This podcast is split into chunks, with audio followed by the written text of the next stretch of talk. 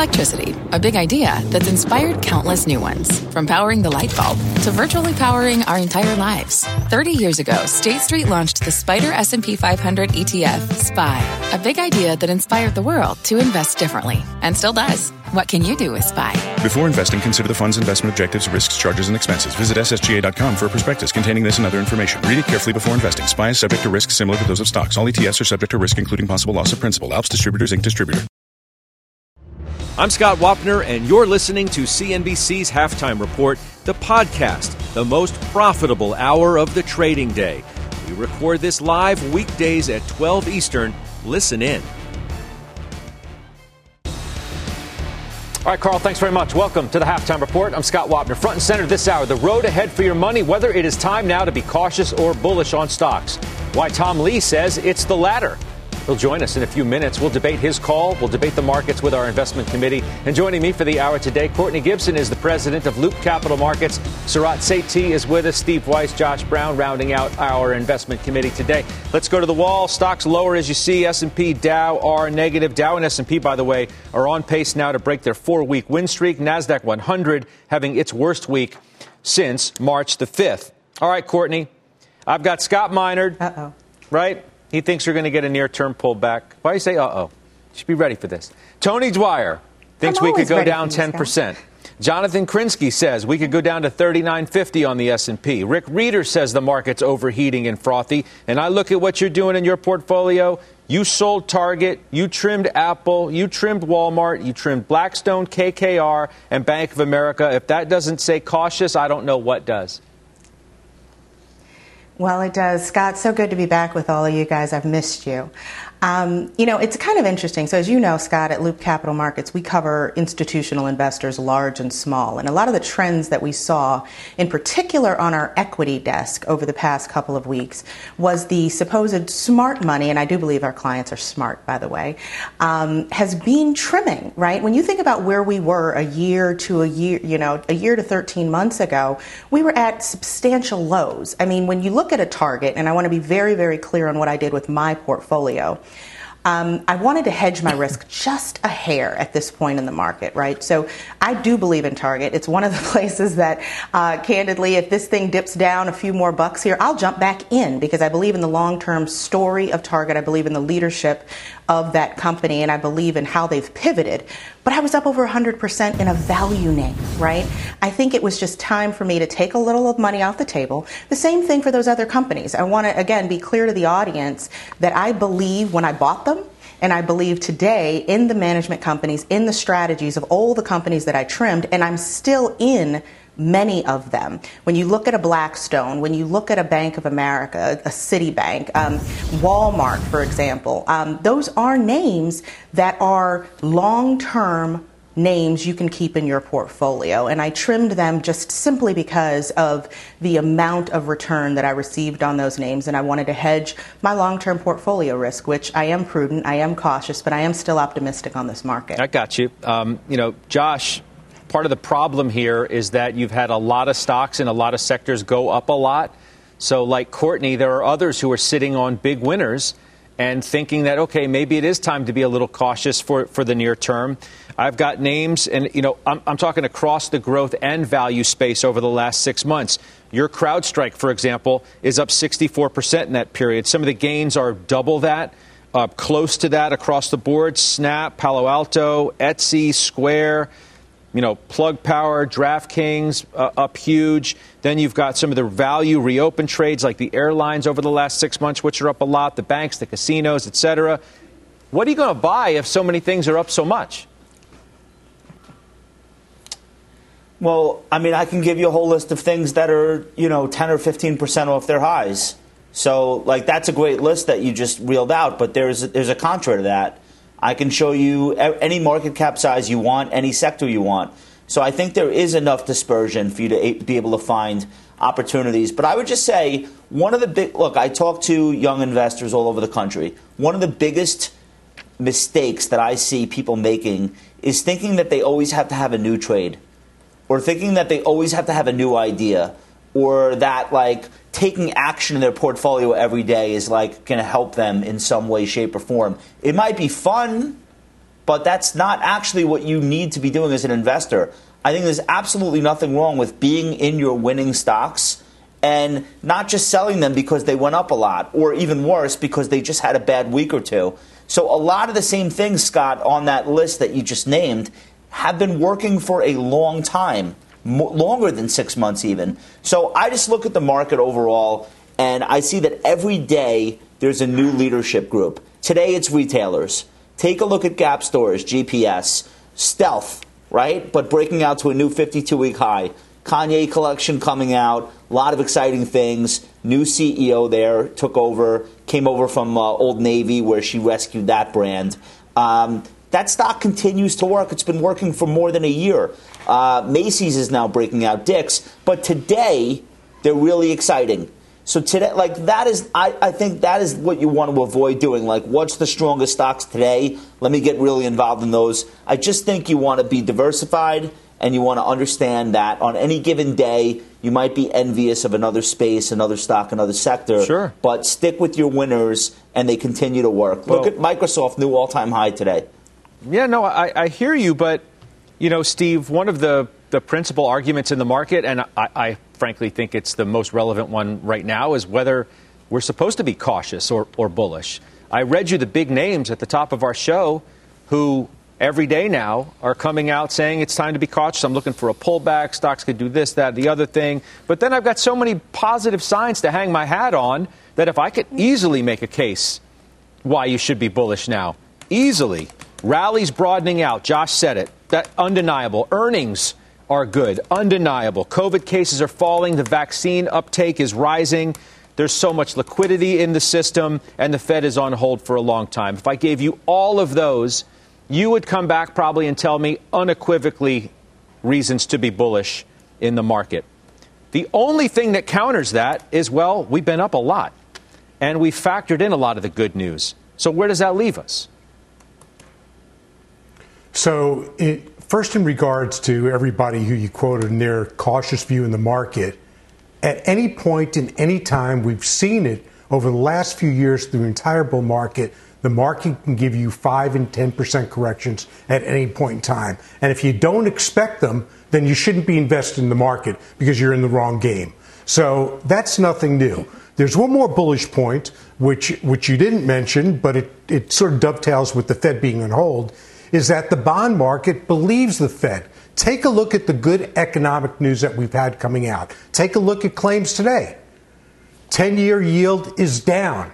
And we've also had, again, to being rational, we've also had some rationality return to the market in terms of taking those super high flyers and bringing them down and not revisiting them in terms of then looking for another major leg up. So to me, it's never about markets it's about stocks. And I can tell you the PE or the price to revenue or the price to uh, or EV to EBITDA measures in my portfolio are very benign relative to what the overall market is. Sure, there's one or two in there that may be overvalued, including how I think about it. But generally, I'm finding value out there and continue to stay in those stocks, continue to look to refresh the portfolio. I'm a little cautious. I do expect that that correction to happen or that sell off, but that's just normal course of business. No, I understand. But Sarat, I mean, Courtney's view is very sane and sanguine about, you know, just sort of where we are right now, but she looks at the big winners that she's had, ex Walmart, which perplexingly hasn't really done much even over the last year period. Now, maybe she's owned it longer than that. Um, but you look at the winners that you've had, you feel like, okay, maybe the market's going to have a little bit of turbulence. Is now the time to take some money off the table like Courtney did, or just say, you know what, I'll ride it out and I'm just going to keep what I like in, in the full uh, weighting uh, that I have it in my portfolio? Right. Uh, I would look at it through the lens of look at your portfolio and look at the allocation. If you are, as Courtney is, if you're over allocated and these stocks are now a larger part of the percentage that you want in equities, Absolutely, trim it. I mean, this is the time to do it. And then the same thing would be, you know, six, nine months ago when equities were way below your allocation. But to, to Steve's point, and, and, more to Josh's, it's, you know, it's time in the market, not timing the market. And, and stick, stick within the allocation. What we're doing is when new cash is coming into our accounts right now, if I'm adequately allocated, uh, I'm not running out to buy stocks because I do think as Steve uh, you know mentioned, five to ten percent pullback at any time, and then also we're, we're in earnings season. So earnings season, you know, will give you some opportunities for some fallen angels. So I'm not But, I mean, trimming at but- this point, but, but- I'm not really. But, I'm sorry, but if you if you think we could get a five to ten percent correction at any time, then you would never be buying anything ever, right? The, the fact of the matter is, at least Uh, at, least I, I- hold on, I'm looking at your notes here. Um, I'm not Yeah. deploying anything right now, is what you say. When clients give me new money, I'm not deploying it right now. So this time feels different than maybe I- another time would have. No, am I reading that wrong? It feels it, it. Well, it only feels different if I'm underallocated. If I am not allocated according to their equity allocation, then I am adding to them. But for the most part, if people are, and most of my clients are fully allocated at this point, so I'm not really getting aggressive in getting to the upper end of their allocations. Well, I go back to the what should I buy, Courtney? If everything is up so much, even though we've had a little bit of consolidation lately, if everything is still up a lot, that creates the problem of where do I look to buy anything? Well, you know, it, it's twofold, and I, I want to be clear. Hey, Jack. Oh, No, go ahead, Courtney. I don't know what that was. Okay, so a couple of things. So Josh is a thousand percent right. Um, I usually agree with him on a number of points. There is a difference between investors and traders, right? And so, where are you buying? What are you buying? What are you holding on to? What are you selling, right? So, when you look at some names that are pulling back, there are sectors and industries that I like. I've always got, you and I have gone back and forth on the banks. What do I love about the banks? I like those that have exposure to investment banking, to trading businesses. I like the exchanges, those that are in the market of moving money back and forth. And we've seen some pullbacks, some interesting ones, in some market leaders. I'm not going to tell you who those names are. You can do the do the work yourself a little bit here. But there are some market leaders that are significantly off their highs that if you can get in and buy and you have a longer time horizon, you're going to make money. Think about who has great leadership, who has a business strategy that you can get behind. Put those companies in your portfolio and market leadership, of course. Put them in your portfolio and watch them work for you. You're going to possibly see some some waves here and there that maybe you add to them, and that's what I've done throughout time in some of those names that you've even given me a hard time on, Scott, over the years. But they've worked, and they've worked nicely um, for me, and therefore I am peeling back. I'm not out of Blackstone. I'm not out of KKR for the exact same reasons I just mentioned to you. So if somebody wants to get in them today, I think you have every reason from a long term perspective to be in those quality names that are knocking the lights out from an earnings perspective and return perspective on behalf of their clients and shareholders. All right, well, well, let me break away from this conversation just for a moment and get to Ylan Mui. She has breaking news for us on the infrastructure plan. Ylan? Well, Scott, a group of Senate Republicans just unveiled a counter proposal to President Biden's infrastructure package, and their price tag is $568 billion over the next five years. Now, the GOP framework is focused on what they've been calling hard infrastructure. It includes $299 billion for roads and bridges, $61 billion for public transit, 44 billion for the airports, and $17 billion for the ports. Now, it looks like Republicans are also proposing a separate $65 billion for broadband. Unclear at this point if that is included in the headline price tag, and if not, it would bring the total cost of their package to more than $600 billion. Now, the GOP senators do say that any infrastructure spending should be fiscally responsible and fully paid for. Their plan also calls for users of infrastructure to be required to chip in, including electric vehicle owners. They also oppose getting rid of the cap on state and local tax deductions as part of any infrastructure plan. And Scott, they make it very clear that any new revenue should not come from raising corporate taxes. Back over to you. Okay, Ylan, thank you so much. See how far that goes. That's Ylan Mui down in Washington for us. All right, let's get back to our market conversation. Josh, what happens if Goldman's David Kostin is right and he says this is peak growth and that equities often struggle just as growth peaks and begins to de- decelerate? That's a longer term market conversation. That's a conversation longer than the next three to, three to six months. What, what if this is as good as it gets? We're going to do a massive GDP print. We may do one after that too. But, you know, if 10% then becomes 8% and becomes 6%, and then eventually we get back to trend of whatever, you know, 2.5%, um, what does that mean for equities? Well, the context there is important, right? Because we're not going to have more than a couple of quarters where the comps are going against pandemic related lockdowns. So obviously, we wouldn't expect um, cartoonishly outsized uh, GDP reports and gains in employment year over year, et cetera, et cetera. So, of course, a lot of that stuff is going to calm down. The comps make everything look ludicrous. Uh, but I think the market is smart enough to understand that, and to a large extent, maybe has front run that. So I don't disagree with Kostin that there could be some churn in the markets as people start getting accustomed to, okay, plus 6%, plus 9% for all of these economic data points is probably not sustainable. All right, so we'll have a little bit of churn. I don't think it's the end of the world. Um, we're, we're coming off the fastest 75% 12 month gain of all time back to 1950. Like, that's what just happened. So that's not good enough for you? You need that to go every month for the rest of your life? I, I, I feel like uh, people need to uh, tamp down their expectations and they'll be able to make it through a little bit of chop as we grow accustomed to the idea that we're headed back to trend growth. I think it's perfectly fine. Let me ask you a question before I bring in our headline guest today about one stock in particular. And I, I mentioned the name already, and I'm looking at it right now, and it, it's CrowdStrike. And it, it's sort of emblematic of these high growth and you know loved stocks that have run a lot, and it's up you know 227.5 percent over the last year. Now, I know that you view it as a long term play, and I know you view yourself as a long term thinker and investor, but does any part of you share what Courtney was talking about earlier and say, you know what? Maybe rates are going to continue to move up as we get back to life as normal. And stocks like that, as much as I love them, just aren't going to do that well over the next six to 12 months. So I want to trim a little bit, take a little bit off the table. Is that far fetched? You thinking that at all? And if not, that's fine too. I just want to know what you're thinking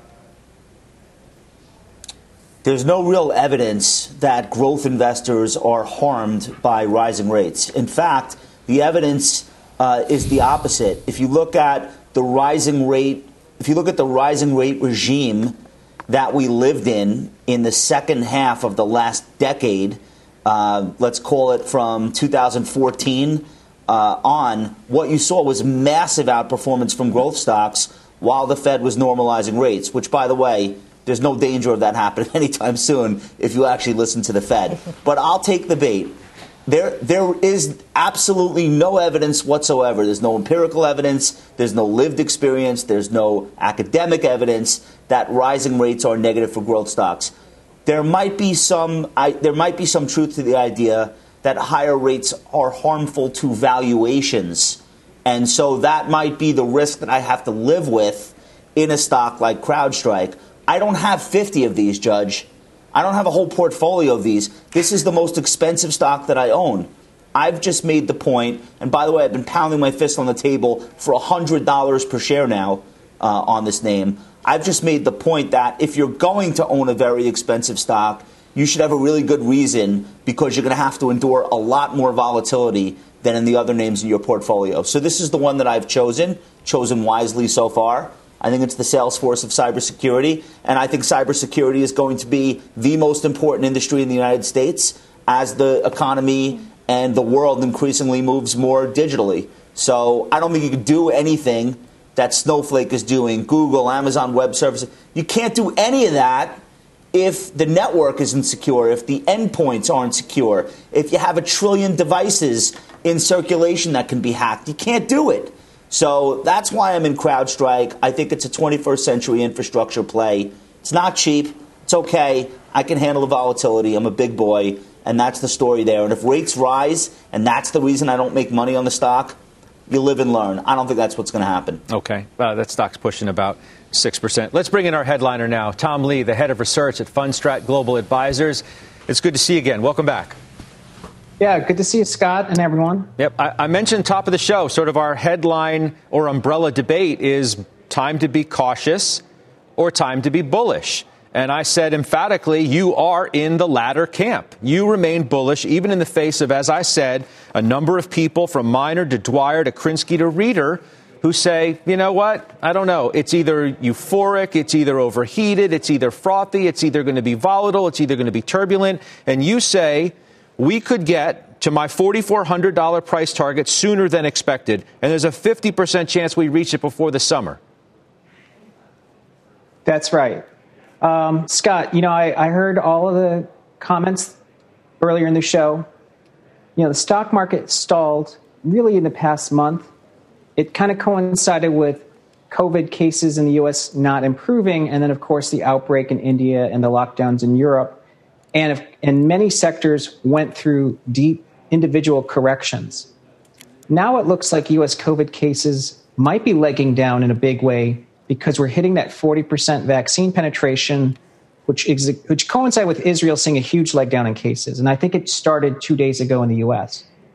That means the June reopening, the visibility on the US sort of coming out of this is much stronger. And I think stocks are going to now have another leg up. Uh, so I think the rolling correction is sort of running its course. And, and yeah, I think easily 4,200 in the S&P, but maybe as much as 4,400 uh, by June. So I think we could have a, a real rejuvenation of the stock rally. So calls of a 10% correction, you've heard them on this network. You've probably read them elsewhere yeah. too. Um, you just think that's not going to happen? Uh, I mean, there's a lot of valid reasons to to think about that, but there's been so much deleveraging, and as you guys point out, the interest rate environment's really stabilized. I don't agree with the idea of economic momentum peaking is stock market peaking. I mean, for instance, from 1982 to 99, that 17 years, if you cut that exactly in half, the equity market compounded at the same rate the first nine years and the second nine years. And economic momentum, I mean, when did it peak? It must have peaked at some, you know, in 1984. So, I mean, you had 17 years of literally the same compounded returns. I think that's a setup that we have today. So I, I think investors are correctly cautious because COVID really was stalling and rates were uncertain, but there's been so much deleveraging. And we've already seen like things like SPACs and hypergrowth stocks correct. I mean, everything's corrected in at different times. So I think we've, we're done with the correction. But how much of the good news is already in the market, do you think, even with this consolidation period, albeit minor, that we've gone through?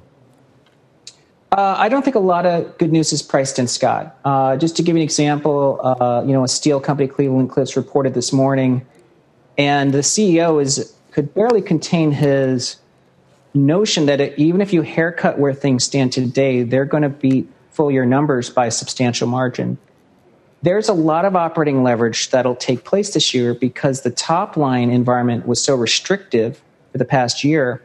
It's now starting to open up at a time when companies are really lean. I don't think most people have modeled the kind of rebound in EBIT that'll happen. You know, we if we just look at it at the sector level for the cyclicals, they might be by 2022 more than 100% higher than 2019 levels on using consensus revenue estimates but 2008 operating leverage. So, in other words, if you just use an old playbook, they're going to crush numbers for the next two years. Josh Brown has a question for you, Tom. Josh, go ahead. Yeah, Tom, I thought one of the strongest points that you made in your piece, and we were talking about volatility in the A block.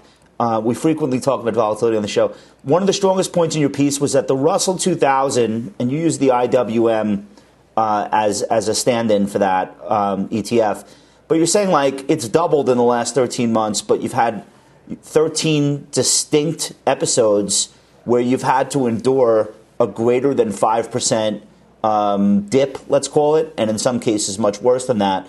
Uh, that's kind of been the experience in all of the major averages. And that really doesn't feel like it's anything new. Maybe it's just something that we need to tell people about. Like, this is the normal experience of a stock market investor because we've had 40 million new brokerage accounts open in the last year. And they may see a 5% dip in the market and think something's wrong. So, can you talk a little bit about what, what your research has pulled up there and why it's so important yeah. for people to get comfortable living through volatility? Yeah, that's a great point, Josh, because you know, progress, especially stocks, aren't a straight line. I know there's a tendency to believe that if a, if a, if a story has a fundamental growth trajectory, uh, it should be steady gains. But as you know, because of how liquidity and positioning and uh, sentiment can cause stocks to overshoot and undershoot. And that's absolutely right. The, the Russell 2000 every month has a 5 to 10% drawdown. We just went through another 5% drawdown. And the one thing you don't want to do in a portfolio is view that drawdown as, as evidence that the trend has changed. I mean, if you take a look at the bigger fractal, Russell 2000 is super sensitive to the trajectory of COVID. If COVID is receding in the US, and, and by the summer, we could be down to like 6,000 cases a day if we match Israel, that's going to be really good for how people feel about the world opening up. And the Russell, which is chocked full of epicenter stocks, will be the leader. And already year to date, it's the best performing index. Nothing has changed since March 31 to say the Russell should be ceding leadership. But you're absolutely right. People have to endure these drawdowns. They're painful. And it's painful when it's a non consensus because, you know, it's one thing to say everyone likes FANG and they're down 5% and you've got a lot of buddies to put your arms around. When it comes to cyclical stocks, they are trickier because not a lot of people think they're great stocks to own. So you're right. These drawdowns make people a little more scared than they so should be. The, the, the risk, of course, is, and, and I don't want to belabor it, but um, I think we would both agree that you keep using the example of Israel where, you know, the vaccine has been far less politicized as it is here. The uptake has been far more great than it has been here.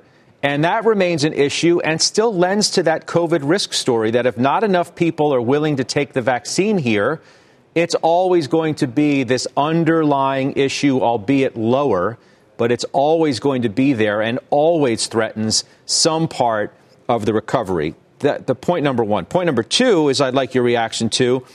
You used to say that a VIX under 20 was a sign in and of itself of a screaming buy for stocks. Now that we're as low as we are, and we've been there for as long as we've been there, I'm wondering now whether you think it's a sign of a reversal of that, whether it is a sign of too much complacency and too much ignoring risks that are out there. Yeah, uh, both great things to talk about, Scott. Um, on the vaccine hesitancy, you know, we have to keep in mind Israel is peaking around 62% vaccine penetration. But the first milestone that they hit was 40%. And while cases didn't improve when they had 20% you know, vaccine penetration, as soon as they hit 40%, there was a huge leg down. And then uh, they had another leg down as they crossed 60%. And now it's plateauing. So I think in Israel, it's you know 30, almost 40% of people aren't going to get back, aren't getting vaccinated. That's pretty close to the numbers that McKinsey surveys are showing that 65% of Americans are willing. And then there's another 20% that are unsure. But if you get them to cross over, you know, we could be at 70% this year. Uh, I think we we could see a, a dramatic drop off in cases again if we t- if we follow Israel's uh, path. With regard to the VIX, uh, I think it's a very strong signal that the VIX is under 20.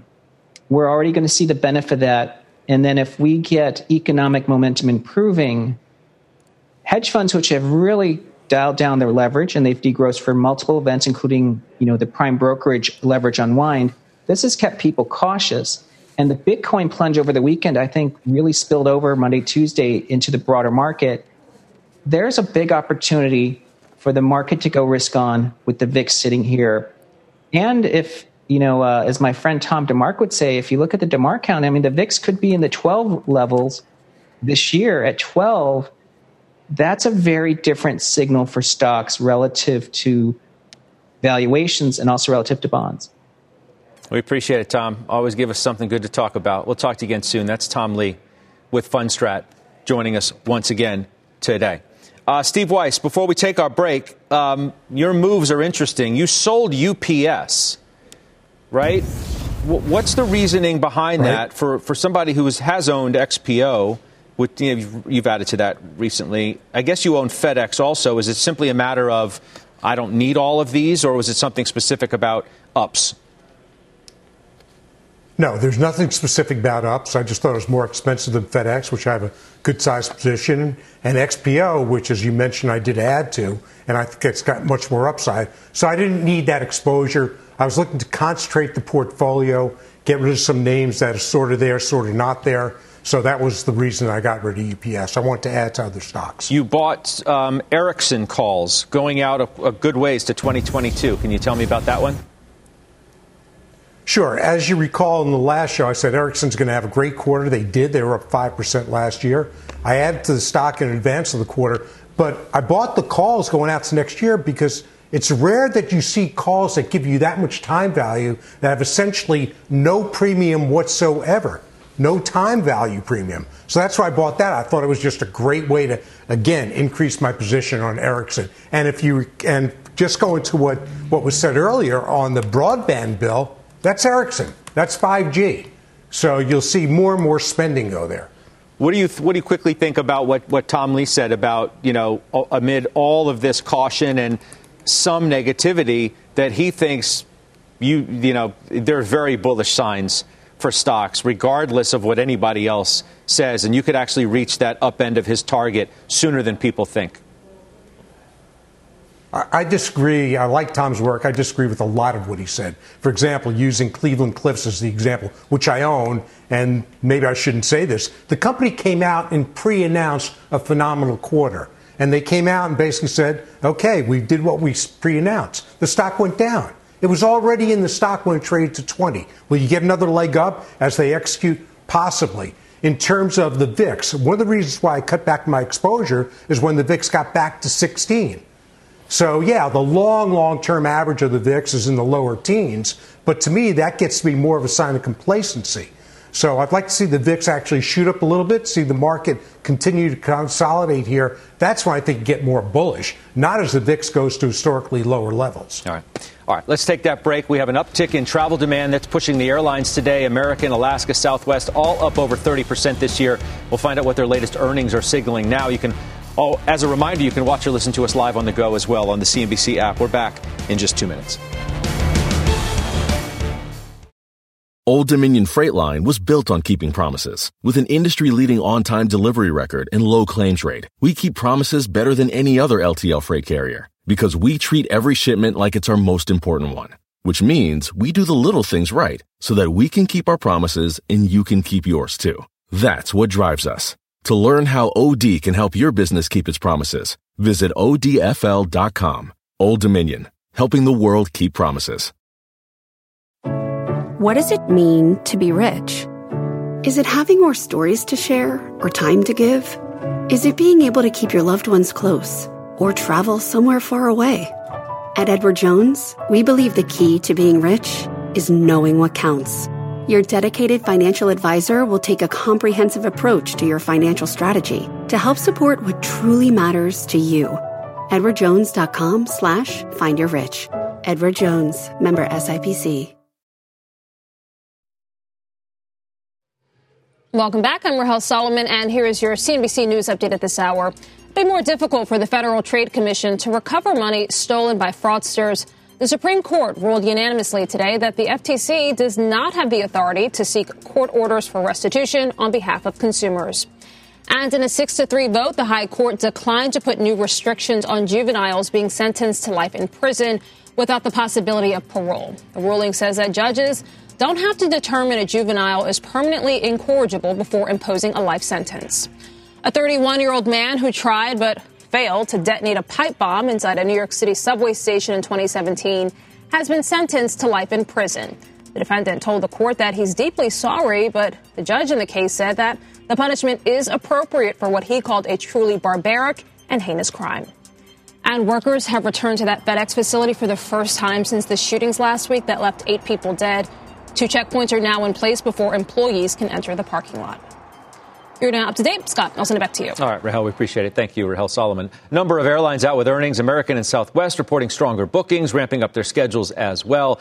Let's talk about some of these names. Uh, maybe not those specific ones, but Courtney, you own Delta Airlines. I mean, now sort of the, the real work for the airlines begins, right? You got to get business travelers to come back where the real money is made. Yeah, you do. But, you know, the good news about that is you are seeing the leisure travel pick up. I mean, Scott, I don't know if you've tried to book a flight for this summer at all, but I mean, flights flights are pretty pretty close to capacity and ticket prices are skyrocketing. Um, I actually took a flight out to New York recently. Yes, I'm fully vaccinated for those who, who are wondering. I took a, a flight to New York for business purposes. I mean, the flight was over $700 for a coach ticket. Um, you know, it's, it's, it's really interesting. I think that, you know, as we start to see things turn, um, and we start to see some of the return to office come into play, as we start to see some of that business travel pick up, it's going to be gangbusters for certain of the airlines. And the reason why I like being in Delta is because of the brand. Ed Bastian at the helm is tremendous. And obviously, they've done the right things throughout this pandemic, in my perspective, to maintain customers, to treat customers well. Um, and that customer brand loyalty is going to pay off in strides, I think, as we look towards the future. And I think it's about time they start to really look at bringing some of those planes back in because I, I do believe that as we get into the fall, um, the the amount of travelers, both leisure and business, is going to pick up in a way that, that the world is not expecting. Sarat, Delta, core position for you. It is, uh, and I will just replicate. I mean, uh, Courtney hit the the nail right on the head. The thing with Delta is best management team, best balance sheet. They really didn't do what the others did, American and United, in terms of uh, selling a lot more stock and raising cash. So I do think it's a wait and uh, see period in this one. The stock will reflect the, uh, the, the future growth of business travel before it happens. It's just a question of holding on, and I think if you're going to be in the airlines, which we like this one, this is our core position. All right, Steve Weiss playing this with a fairly sizable move today into Boeing. Yeah, uh, and and not just today. I had owned the stock, as you recall, when I was paring back the portfolio. I sold half the position. Well, I added to it over the last few days. Stock got hit, continued to get hit when they announced that the CFO retired. That's not what hit the stock, in my opinion. What hit the stock is that they extended the contract of Calhoun, the CEO, who I'm not a fan of. But I took the opportunity to buy the stock, and I think it's a great trade from this level. So I've got a large trading position in it. I'm not going to own it for a long time just to make some dough in it, and then I'll be out. You can't be that much of a hater if you've been buying the stock. if you've been buying the stock, I hey, mean, man, come on, you man. Know, you, you just couldn't resist the can. shot. I, I couldn't, and I think it's well deserved the shot. But uh, look, if the airlines do well, Boeing's going to do well. Pure and simple. Yeah. All right. From airlines to autos, the stock up 35% this year in that space. It just got two big bullish calls as well today. We'll reveal it, we'll trade it, we'll do it next.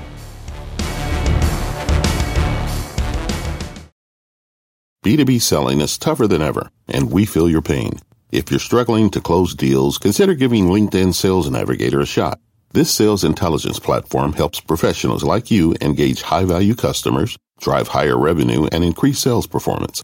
Sales Navigator also guides you in targeting the right buyers, highlights key signals such as job changes or which accounts you should prioritize, and uncovers hidden hot prospects so you can find those buyers that are most likely to convert. Fueled by LinkedIn's 1 billion member platform, Sales Navigator gives you the most up-to-date first-party data, enabling you to unlock conversations with the people that matter. Right now, you can try LinkedIn Sales Navigator and get a 60-day free trial at linkedin.com slash halftime report. That is linkedin.com slash halftime report for a 60-day free trial. Let LinkedIn Sales Navigator help you sell like a superstar today. Just go to linkedin.com slash halftime report and get started. All right, guys, let's talk about these bullish calls on Ford today. Upgraded to outperform at Wolfe. Price target goes to 15. Catalyst call at Deutsche. Buy there. $12 is the price target. Stock's a nice winner today. Josh, you own General Motors. Nobody on the show right now, today, owns Ford. So you prefer GM? I mean, these stocks have tracked each other pretty well. Yeah, I think Ford is largely moving on stuff that has to do with the uh, the the Mach E, their their electric vehicle, whether or not it's really taking share from Tesla at that price point in that market segment.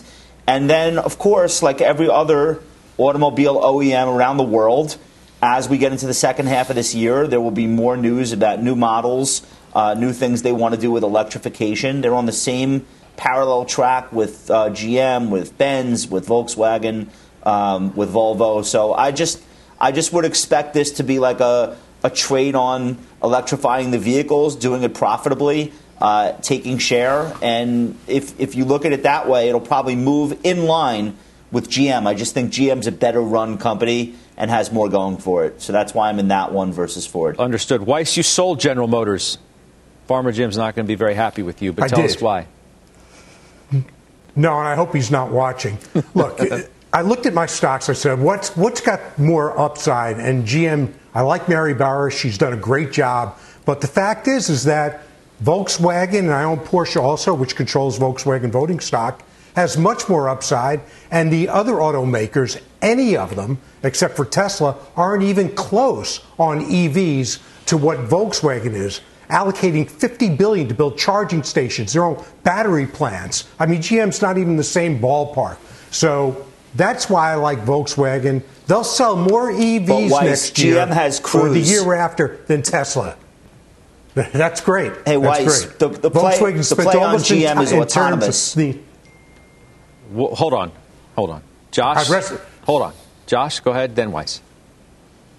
They're all electrifying, but only one has an autonomous unit that is further uh, advanced than Google's Waymo and further advanced than uh, Tesla's autopilot. And Cruise has the potential to be a, a bigger business in autonomous vehicles than any of the others. I'm not saying it will shake out that way. I'm saying it has the potential. They have that lead, uh, and that's an underappreciated part of the GM story. I don't think shareholders are baking any of that in at an $82 billion market cap. Volkswagen doesn't have that. We're, we're going to disagree, and they are baking it in because that's why a lot of people own it. What what GM doesn't have that Porsche has, that Porsche, the overall stock, and v, VW, Porsche. Porsche has been killing it, selling more cars in the pandemic than anybody else. Look at the valuation that you've got on Ferrari race. If Porsche spins out that subsidiary into a standalone. They've talked about, there's been speculation, 25% coming out. That'd be equivalent to the market value of Ford. So they may not They have did not Cruise, sell- but they got did a lot not sell more EV, Porsches much than- further along. They did. I got to They go. did not sell more Porsches this year than uh, Chevy Tahoes. There's not a chance. That's not what I said, Josh. That's not what I said. All right, I got to go. I got to go. We'll come back. Intel reporting tonight, of course. Semi stocks up 90% in a year. We'll trade it next.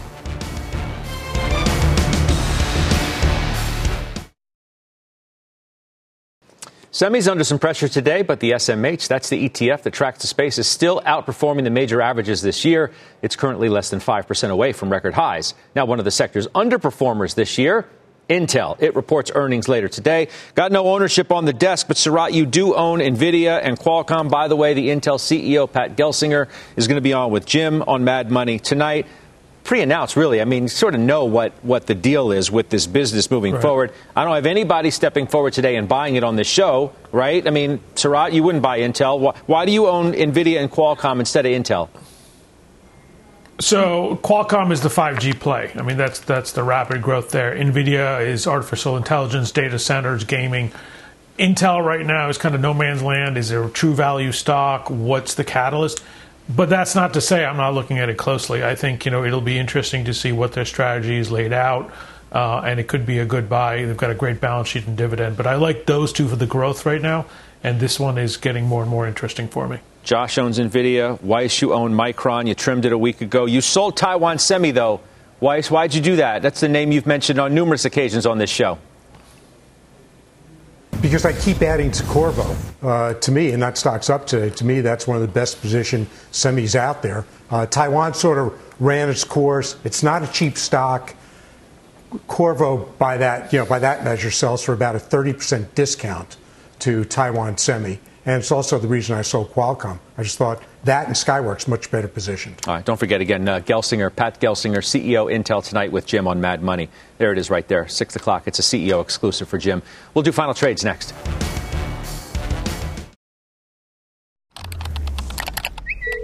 All right, it's time to answer your questions. Now, Courtney, a video question for you first. Hey, everybody at the halftime show. Absolutely love your show, and uh, I've been watching for a long time. My question is Square versus PayPal. If you had to choose one, which one? Go Caps. That's right. Go Caps. Love the hat, too. All right, Court. Uh, Square and PayPal, you own both. You own both. But if you had to choose just one, what would it be? I'm not. I'm splitting the baby, Oh. Scott. Um, I think it's a situation where, okay, so short term it's Square, long term it's PayPal. There you go. Um, does that solve the problem there? It does. Um, but I mean, It wasn't that hard. Last year, it, it wasn't. But I do like them both because if you think about what last year did, which was transformative in the marketplace, what happened was we actually brought America into what, call it 74% of Chinese are using, which is their digital wallet. That trend is only going to continue. And although it's all sexy to talk about crypto and what PayPal's doing with crypto and what others are doing with, with, with crypto on those platforms, it's actually the potential for PayPal and Square to to take pieces of the kind of traditional banking wallet. Imagine depositing your check into PayPal, right? We're already trading stocks on Cash App. So, you know, I think it's it's a long-term trend and there's a lot of room to run in these names. Okay. Josh Brown, video question for you. Hello, my name is Mitchell. I'm from Bainbridge Island, Washington. I'm a huge fan of the show and admire all of you on the panel.